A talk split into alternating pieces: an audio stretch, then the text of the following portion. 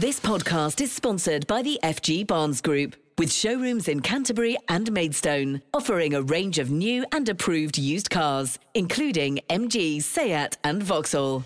Kent Online News. News you can trust. This is the Kent Online Podcast. Nicola Everett. Hello, hope you're okay and had a fabulous Jubilee weekend. Thanks ever so much for downloading today's podcast on Monday, June the 6th. And it might have been four days of festivities, but could the party be coming to an end for Boris Johnson? The Prime Minister is facing a vote of confidence tonight after enough MPs submitted letters calling for him to resign. First, let's hear from our political editor, Paul Francis, on how the vote works and the various ramifications. Well, first, uh, the reason why we're actually in this position is that 54 MPs, at least 54 MPs, have formally written to party chiefs requesting this vote of no confidence, uh, and that vote is the one that will take place this evening.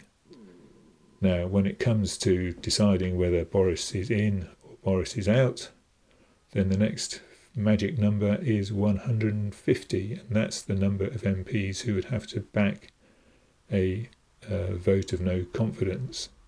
So the stakes are fairly high if we do get to a point where there is going to be a leadership contest, then the likelihood is that will be a campaign over the summer, and under the Conservative Party's rules, uh, they will whittle down uh, the two uh, potential candidates, uh, and it is those two candidates who will go out to the wider Conservative Party to uh, become the next leader. Boris Johnson has been our Prime Minister for the past three years, but has faced increasing pressure following the Partygate scandal.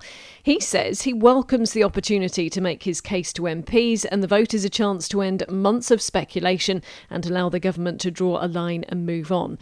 So, what would you like to happen? Should Boris win the vote, or would you prefer someone else to take over at number 10? Ish has been asking people in Medway. It's 50 50. I feel that he is probably not the right man for the job. And I think probably that it's going to be a Labour government in the next few months anyway, so I don't think he's going to survive. Do you think Boris Johnson will survive tonight's vote? I really hope he doesn't. Um, I did email Kelly Tolhurst about vote of no confidence, and she said that she had every confidence in him, though. So I guess we just have to see what happens. Why, why do you want to see him out? Um, I just think he's useless and a liar. I honestly think that probably they're stupid enough to keep him in. Yes, I do. I actually do. Um, personally, I wish he wouldn't, but uh, I think that um, there's no other substitute um, for him at the minute. Do you think this will forever damage his leadership going forward, if he, even if he does survive? Um, well, it depends from the uh, voters' um, perspective. Uh, the next time they get a chance to vote him out, they probably will. The guy should leave. He, he should have stepped down. He should have done the honourable thing and fallen on his sword and gone by now. If, if he doesn't survive tonight, who would you rather see? Somebody better? I, I don't know. I mean, I, I always liked Andrea Leadsom. I thought she was um, competent. She's she's former city broker. If anyone's going to fix the economy, it should be somebody like that. Do you think Boris Johnson will survive tonight's confidence vote? He he may do, but let's hope he doesn't. And why do you want to see him out? Because he's a liar, um, and he's not ruling the country how we expected him to. Um, and uh, as I said, most people are so disappointed in this party of his when there was people dying and they wanted to see their dead loved ones. I don't think they have confidence. I don't think anyone does, but I don't think they'll vote him out because there's no one else that can take his place. What, what, if he does survive, then what, what do you think this does to his leadership? Well, it- they, they still gonna be damaged? They can't vote for another year, so it means he's safe for another year. That might be why they're doing it, so that the media stop talking about it. You can also have a say today by voting in the poll within the story on Kent Online and leaving a comment there or on our socials.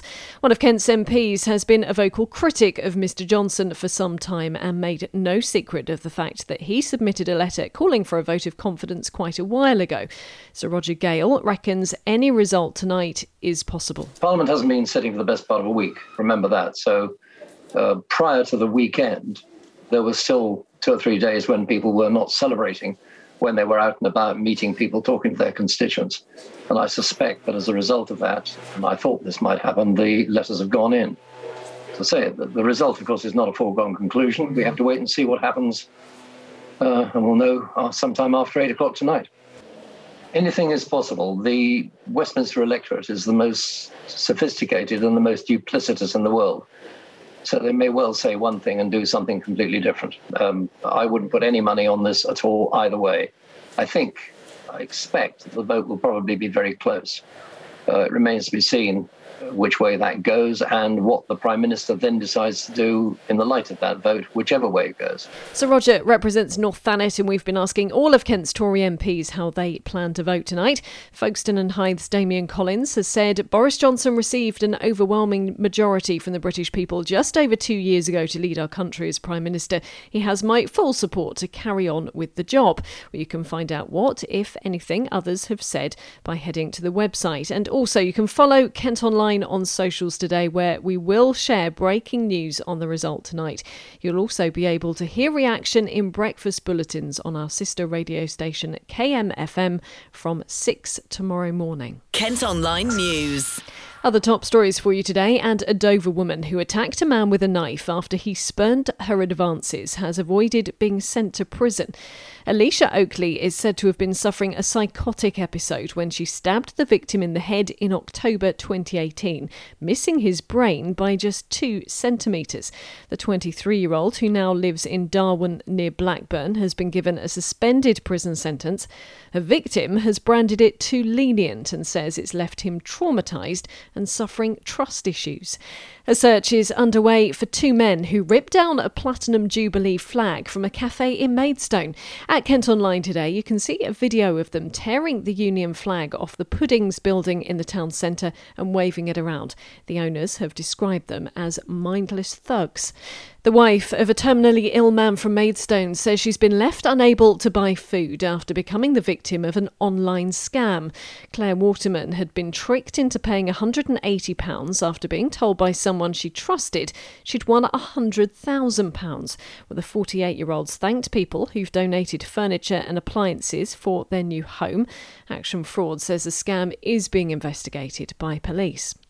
Now, a Gravesend mum says her special needs son no longer wants to leave the house because he hasn't been able to go to school for a year.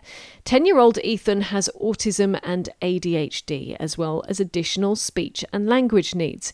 His mum, Georgia Still, took him out of his previous school as they were apparently unable to keep him safe. Well, I've been speaking to Georgia about the impact it's having on both of them. To be honest, I just felt crushed. Like, I don't really understand how they couldn't teach him. He had a TA there. They just applied. I'd been saying to them for weeks to apply for the extra funding that STEM children are supposed to get. And they just, yeah, they only did it a week before he left. Did you kind of feel that you had no choice but to take him out of the school then? A little bit, yeah. yeah. They did make me feel like pressured into taking him out. And what's Ethan been able to do since? Because he's been out of school for quite a while now, hasn't he? Yeah, he's been out of school for just over a year. And local authorities got us a tutor for a short period of time. And then on the 1st of April, that stopped. So he hasn't had a tutor for two months still. So we just do what we can indoors. How do you manage with that? I mean, work as well. Do you do you no, have to, go... I had to give my job up. Wow. Okay. I mean, that's crazy. yeah. So, what have you been able to do then over the, the past year when when you haven't had that tutor? What sort of things have you been doing? We just work from books from WH Smith. I used to work at WH Smith, so basically during the pandemic, I literally just got so many that we could use because obviously I was teaching him at home then. Even though he is a SEND child, he was entitled to go into school. They basically said they couldn't cope with him because obviously they're a mainstream school. They're not really meant to be able to cope with SEND children necessarily. So, what's the situation now as far as you're concerned? Because you're obviously very keen for for Ethan to get back into school. Um, where are you at the moment? Same place we started. Any school that has been applied for, I think it's six schools that they've actually applied for in a year.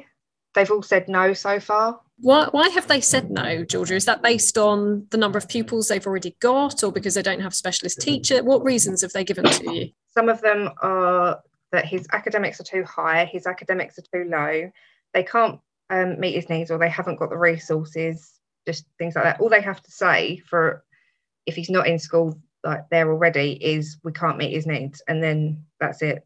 What's your next step? What what can you do now, do you think? I have literally done as much as I can. I've contacted social services to try and get help with them. Like normal social services said, because there's not actually an issue in the household, we can't help you. So I contacted disability social services and they've said he's not severe enough. So we're not going to be able to help you. She said, I'm going to, like, she's still involved at the moment. I've got another three weeks with her, but she said she's going to try and put pressure in the right places. I've also contacted Adam Holloway during this entire situation, and he's tried to help as well. But obviously, he's there's only so much he can do, and I don't really know what else to do. I'm literally I've run out of options. How does Ethan feel about it? What does he say about not being at school? To me, he says that he wants to go back and that he misses playing with his friends and misses going to school um, but if anyone else asks him, he just says no, no, no. He he just shuts down. He just says no to everything. How are you feeling about him and, and obviously his educational progress, but also socializing with other children? I mean, does that worry you? Yeah, his social skills have plummeted, and I mean really, really badly. Before he would like even in school, like he would just have one friend that he would talk to because he felt comfortable. But if other people wanted to join in the games, he would do that. He was quite happy for that. But now I took him out a little while ago to um, Meopham Parade for Meopham School. And where there was so many people, he just he had a huge meltdown. And he's not a violent child. I would like to point that out. But he punched me in the face because he was so overwhelmed. He didn't know what to do. He couldn't he couldn't process all of the noise. Well, Kent County Council still hasn't managed to find Ethan a place at a special needs school. We have contacted them for a comment, but are yet to hear back.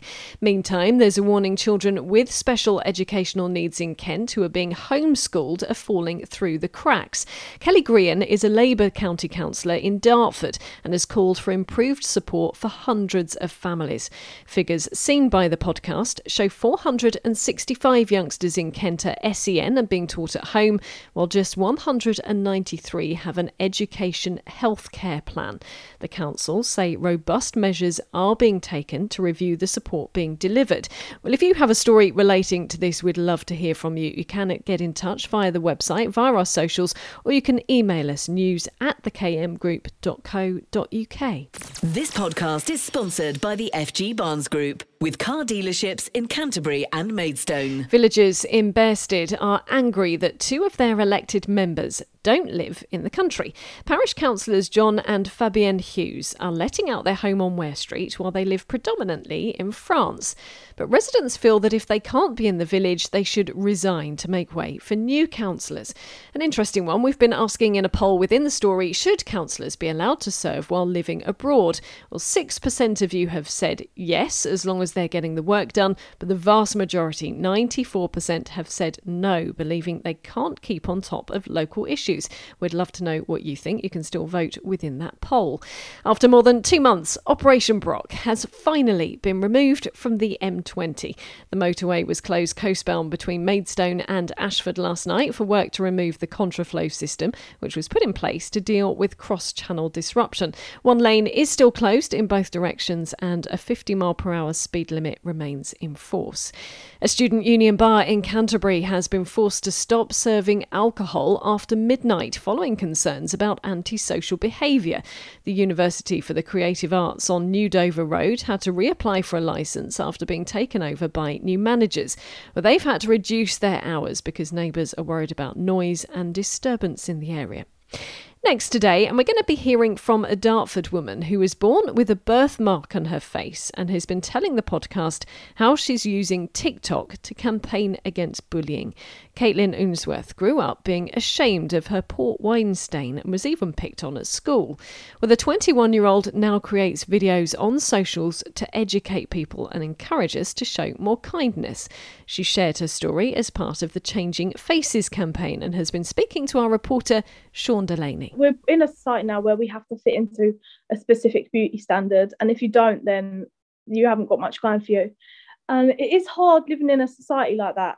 So if there was more like people with differences and abilities, and it would just be so much more inclusive for everyone, and it would it would end bullying. I, I truly believe it would end bullying. Yeah, and I think yeah. as you're saying that unfortunately society sort of tends to value sort of sameness, unfortunately, rather than difference mm-hmm. and embracing why yeah. you know people you know of all different and I think the campaign just just doesn't just encompass people with birthmarks it encompasses people you know we've obviously got people like Katie Piper on the television and yeah. people with different faces to, to, to make it that the, the normal different to be the normal yeah and, definitely yeah um, but um, yeah, so what what what kind of messages is there that you is anything you know keen to to put out there? You know, I think you mentioned before. Um, you know, unfortunately, you know, kids who you know being kids will come out with bold questions. Do you like you know try yeah, and find a way to bridge that conversation with them and have you know to, to make it normal? In the job I work in, you definitely do see like there's a lot of children, and you do get the gulps and you get the just the stares and the parents dragging their kid away because they think you're violent and i'm not um but it's just if they and sometimes they do say oh what happened to your face and it's just like their children they don't understand. And instead of pulling them away and acting like it's such a big like drastic thing like don't say anything actually let them ask. And then i can explain to them like oh i was actually kissed by a fairy in my mummy's belly and i'm so lucky. Then they'll be like oh my god that's an, that's amazing. Do you know what I mean? Just make it so much nicer and so much less negative. Yeah, and I think it's the ability, isn't it, for people to to, to ask questions, isn't it? How we learn about things of people, and it's the way you approach that, isn't it? I guess and things. Definitely. Was was it difficult then for you growing up? I mean, did you feel you had to sort of put your, you know, you know, put makeup, cover, you know, cover, you know, that part of your face up and things to try and be like all the other other girls, or thing? Was that something that, that you felt yeah. compelled to do a lot? Definitely. I remember in primary school, and there was a teacher, and she had a port wine stain down her neck, and she pulled me into the office because she knew I was struggling, and she spoke to me about different birthmark covering products. We did try it out, and there are photos of me in school with a covered birthmark, and it does make me sad to look back on that because I would never do that now. Mm. And I remember having such a long fringe, such a long fringe, it would come down and I couldn't see properly. And I remember, and I didn't know why I had a fringe at the time. I just loved it. But now that I look back, and I was the only girl in my family with a full fringe, it sort of hits that it was to protect me in a way, and it does make me sad. Yeah, and it, it to, to, to, to cover up who you are, really, isn't it? You know, that's and, and I think that's why it's so positive with your TikTok videos and and the piece that you've written, and that to raise awareness of it, to say this is who I am. Is this something that you've only done fairly recently? Is this something that, to embrace this, or has it taken a long time to come to that sort of point? it has taken i couldn't even tell you how long it's taken so long to actually be comfortable in myself like in my face and be birthmark confident. If i didn't find the vascular birthmark foundation i would not be raising awareness myself or I wouldn't, I just wouldn't be who I am. You can read more about Caitlin and the campaign by heading to the story at Kent Online. Kent Online reports. Plans to create a new garden village in Swale have been officially submitted. The Fox Church development would include 2,500 homes as well as a primary school, shops, pub, and health centre. Construction work could start in 2024, although some residents are worried about how roads in the area will cope with extra traffic. Meantime, plans have been revealed for the next stage of a controversial housing estate near Canterbury. 250 homes are being built at Hoplands Park in Hersden, despite campaigners launching multiple legal challenges against the proposals. Developers also want to create an apprenticeship centre, nursery, shop, and business park. And finally, on building work, work to turn a former driving range in Herne Bay into a housing estate could start as early as next year. There are plans for 78 homes on land off Bullockstone Road. That's in addition to 570 72 properties that are currently being built on the town's former golf course next door. Now, as the cost of living crisis continues, a salon in Sittingbourne is offering free haircuts to disadvantaged children. There are nearly 30,000 youngsters from low income families across Swale alone.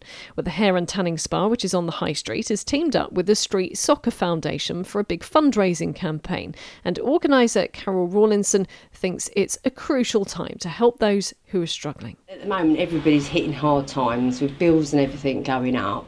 Obviously, if kids are going into school with long hair, dirty hair, they can get bullied. It's a knock on effect for the family. And it was just a nice thing to do for the community. Um, and it, obviously, it's an expense to buy food, so let alone get the kids' haircuts and everything. Carol was speaking there to our colleagues from KMTV. VJ Loudall works at the salon. He's also hoping it'll bring a boost for local businesses. With the community at the moment, with everything going up, the cost of living is really high as well. So there are a lot of families that are struggling and are on the breadline at the moment. And it's a way of getting people back into the high street as well because down here, this end of the town, there's not really a lot of people on this end of the town. So we thought if we do something where we can all come together as a community, at least that way it will bring a lot more people into the main town as well. The salon are also going to be offering free holiday clubs, games, and activities during the summer holidays. And finally, today, a Kent YouTuber has managed to sneak a waxwork of a social media star into Madame Tussauds. 25 year old Liam Bedford from Tunbridge filmed the prank and posted the video online. The model, which you can see at Kent Online, was on display for more than an hour before staff realised. Kent Online Sport. Cricket First and Kent have finally got their first victory of the season, beating Middlesex in the T20 Blast. Joe Denley scored a century to help the Spitfires win by 55 runs at Canterbury yesterday. It's still second from bottom in the South Group table, though next up is a trip to Essex tomorrow. And in football, Gillingham now know all of the teams they'll face in League Two. Grimsby Town beat Solihull Moors after extra time in yesterday's National League playoff final.